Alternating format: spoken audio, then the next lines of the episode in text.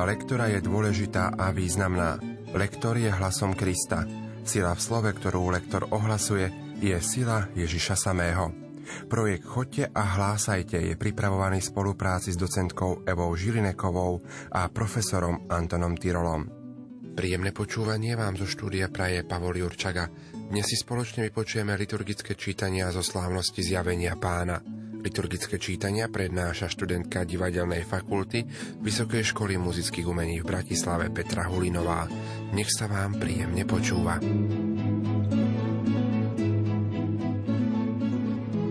V dnešnom prvom čítaní zaznieva dojímavý Izajášov text hovoriaci o pánovej velebnosti, ktorá prichádza ako svetlo do Jeruzalema. Nachádzame tu mnohé prvky podobné tým detailom, ktoré prináša evangelista Matúš, správe o mudrcoch od východu. Predovšetkým sú to národy, ktoré kráčajú v pánovom svetle, poklady národov, zlato, kadidlo.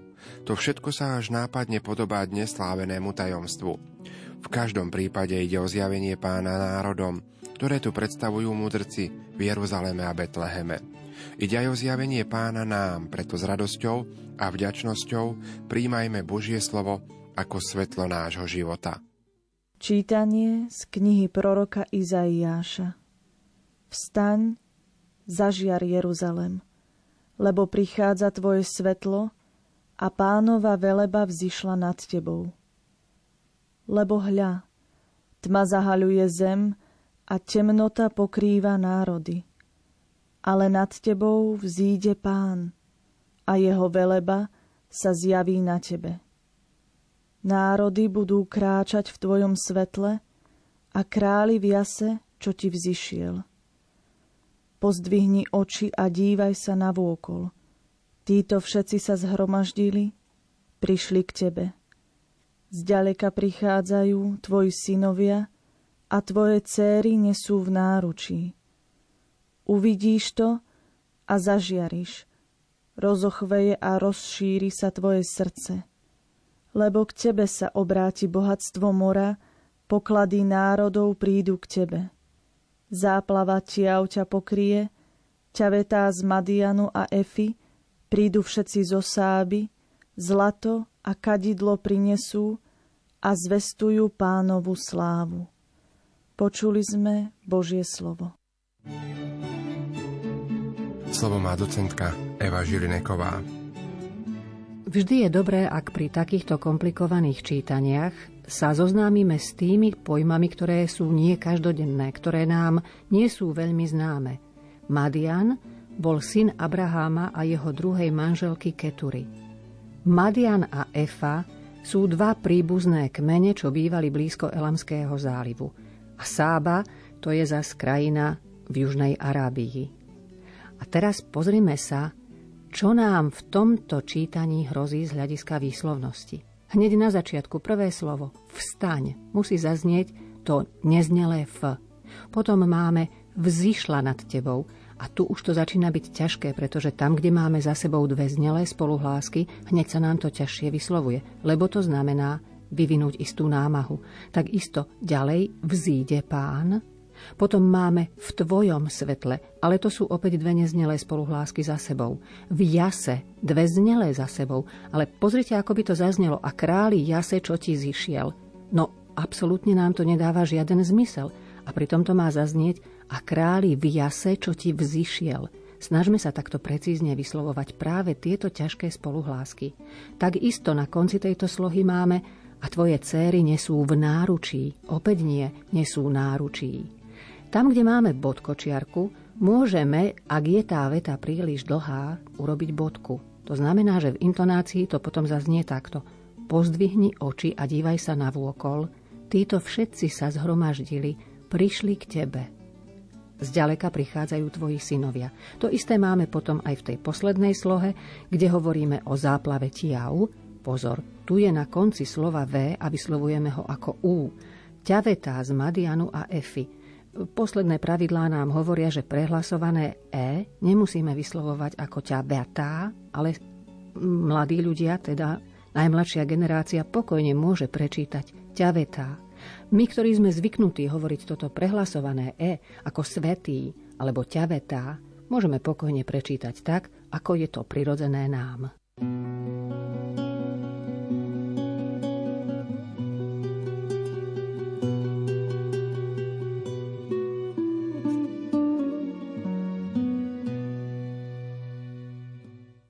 Responsoriový žal určený na tento sviatok hovorí o kráľovskej moci a hodnosti Mesiáša. Okolnosti, ktorými to vyjadruje, sa opäť nápadne podobajú tomu, čo sme počuli aj v prvom čítaní, aj čo počujeme v Evanieliu. Králi mu prinesú dary, všetci králi aj celé národy sa mu budú kláňať a slúžiť mu. On sa zmiluje nad všetkými a zachráni všetkých, najmä však chudobných. Preto smieme rátať s touto Božou pomocou aj my, ak sme úprimne otvorení pre Boha a pre Jeho moc. Budú sa ti klaňať, pane, všetky národy sveta. Bože, zver svoju právomoc kráľovi, kráľovmu synovi svoju spravodlivosť, aby spravodlivo vládol nad tvojím ľudom a podľa práva nad tvojimi chudobnými. V jeho dňoch bude prekvitať spravodlivosť a plnosť pokoja – kým mesiac nezhasne. A bude panovať od mora až k moru a od rieky až na kraj zeme. Králi Taršišu a ostrovov prinesú mu dary, oddajú mu dane králi Arabov aj zo Sáby. Budú sa mu klaňať všetci králi, slúžiť mu budú všetky národy. On vyslobodí bedára, čo volá k nemu, i chudobného, ktorému nik nepomáha. Zmiluje sa nad chudobným a bedárom. Zachráni život úbožiakom. Pri pozornom počúvaní Pavlovho úrivku z listu do Efezu možno konštatovať, že Pavol bol mužom Božej prozreteľnosti, ktorý priniesol aj pohanom nádej, že Boh sa ich ujal a daroval im spásu. Týka sa to aj nás, pretože v nich sa môžeme nájsť všetci a každý jednotlivec. Sme teda spolu dedičmi, spolu údmi, spolu účastníkmi tých dobier, ktoré nám predstavuje liturgia zjavenia pána. Pán sa teda cez mudrcov zjavuje aj nám s tými istými dobrami, ktoré sa dostalo mudrcom od východu. Čítanie z listu svätého Apoštola Pavla Efezanom Bratia, počuli ste o dare Božej milosti, ktorý som dostal pre vás – lebo zo zjavenia som sa dozvedel tajomstvo. Ono v iných pokoleniach nebolo ľuďom známe tak, ako sa teraz v duchu zjavilo jeho svetým apoštolom a prorokom, že pohania sú spoludedičmi, spoluúdmi a spoluúčastníkmi prisľúbenia v Kristovi Ježišovi skrze Evanielium. Počuli sme Božie slovo. Slovo má docentka Eva Žilineková. Toto čítanie je napísané do šiestich riadkov, ale má oveľa hlbší a širší, rozsiahlejší obsah. Je to z toho druhu čítaní, ktoré niektorí ministranti radi čítajú, pretože majú pocit, že urobia málo chýb. Ale ak my v duchu neprečítame výrazne, tak nám to zaznie ako keby v duchu ako keď si niečo hovoríme v duchu. Pozor, to znamená, že ten štvrtý riadok, kde máme tak, ako sa teraz v duchu zjavilo jeho svetým apoštolom a prorokom. Možno sa nie všetkým dobre počúva, že pohania sú spolu dedičmi. Ale je to tak. Máme to napísané aj v tom kurzívovom vyjadrení Teraz sa zjavilo, že pohania sú spoludedičmi prisľúbenia. Buďme otvorená církev. Nebuďme nejaké uzavreté spoločenstvo, presvedčené len o sebe a o svojich božích daroch.